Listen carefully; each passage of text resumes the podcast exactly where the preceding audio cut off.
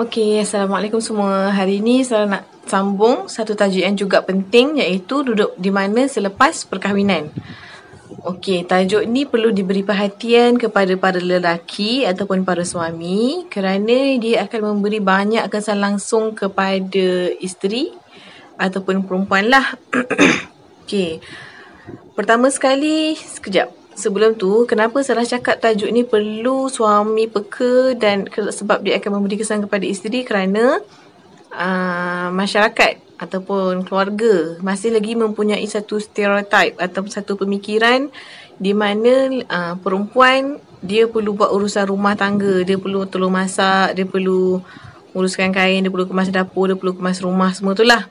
Dan lelaki di mana pun dia berada, kebiasaannya masyarakat tak ada rasa tak ada suruh tak ada expect pun untuk dia turun kat dapur tolong basuh pinggan. Ha, ini kiranya pemikiran masyarakat tradisional lah. Ha, tapi kalau lelaki tu dia seorang yang rajin menguruskan rumah tangga Alhamdulillah.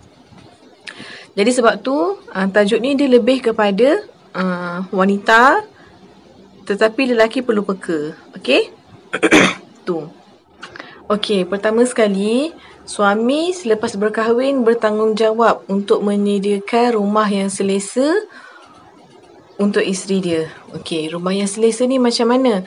Rumah yang isteri rasa tenang duduk kat situ, rasa bahagia, rasa selamat, rasa harmoni jiwa dia, rasa gembira, mental dan fizikal, semuanya happy. Dan rumah yang selesa ni dia tidak semestinya besar, tidak semestinya mewah. Boleh jadi rumah yang selesa adalah rumah yang kecil, rumah yang serba sederhana. Boleh jadi juga rumah yang selesa adalah uh, rumah keluarga ataupun rumah keluarga mertua.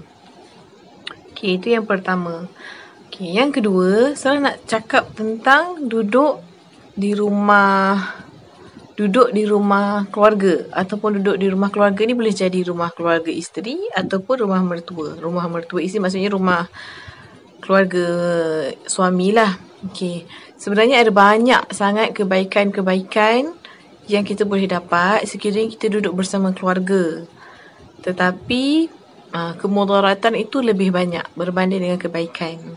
Walau bagaimanapun, sekarang ni saya nak share tentang kebaikan-kebaikan pasangan tu duduk dengan keluarga dulu.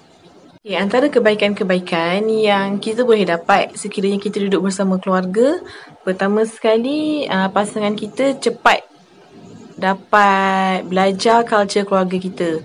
Mungkin uh, pasangan kita family dia jenis senyap, jenis tenang, jenis slow and steady. Tapi keluarga kita sejenis yang happy go lucky, semua nak cepat, jenis kecoh. Ha, jadi isteri boleh atau isteri atau suami boleh cepat adapt. Lepas tu isteri boleh boleh cepat lebih lebih cepat untuk dia takaruf mak dengan ayah kita. Uh, dia boleh tahu oh umi uh, mak suka apa, ayah suka apa. Uh, lagi mak suka masak macam mana, mak urus rumah macam mana. Uh, mak kemas dapur macam mana, mak urus kain macam mana. Semua isteri boleh cepat belajar cara uh, mak mak mertua dia menguruskan rumah dia. Tapi kalau duduk di rumah isteri, di rumah mak ayah isteri, perkara ni dah tak ada masalah lah. Maksudnya sebab isteri membesar dekat rumah tu, So dia dah tahulah semua apa yang mak ayah dia suka, apa yang mak ayah dia tak suka. Uh, urusan rumah semua macam ni dia dah tak tahu.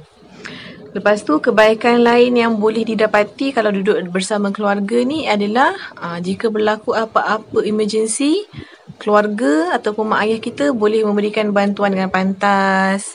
Lepas tu uh, kalau contohnya nanti kalau dah ada anak, ada apa-apa masalah, emergency, mak ayah boleh tolong tengokkan sekejap anak-anak kita.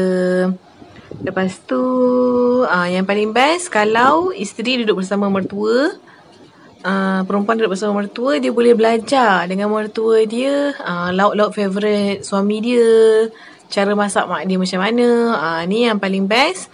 Dan Maksudnya kita boleh dapat spend time lah Dengan keluarga kita lebih banyak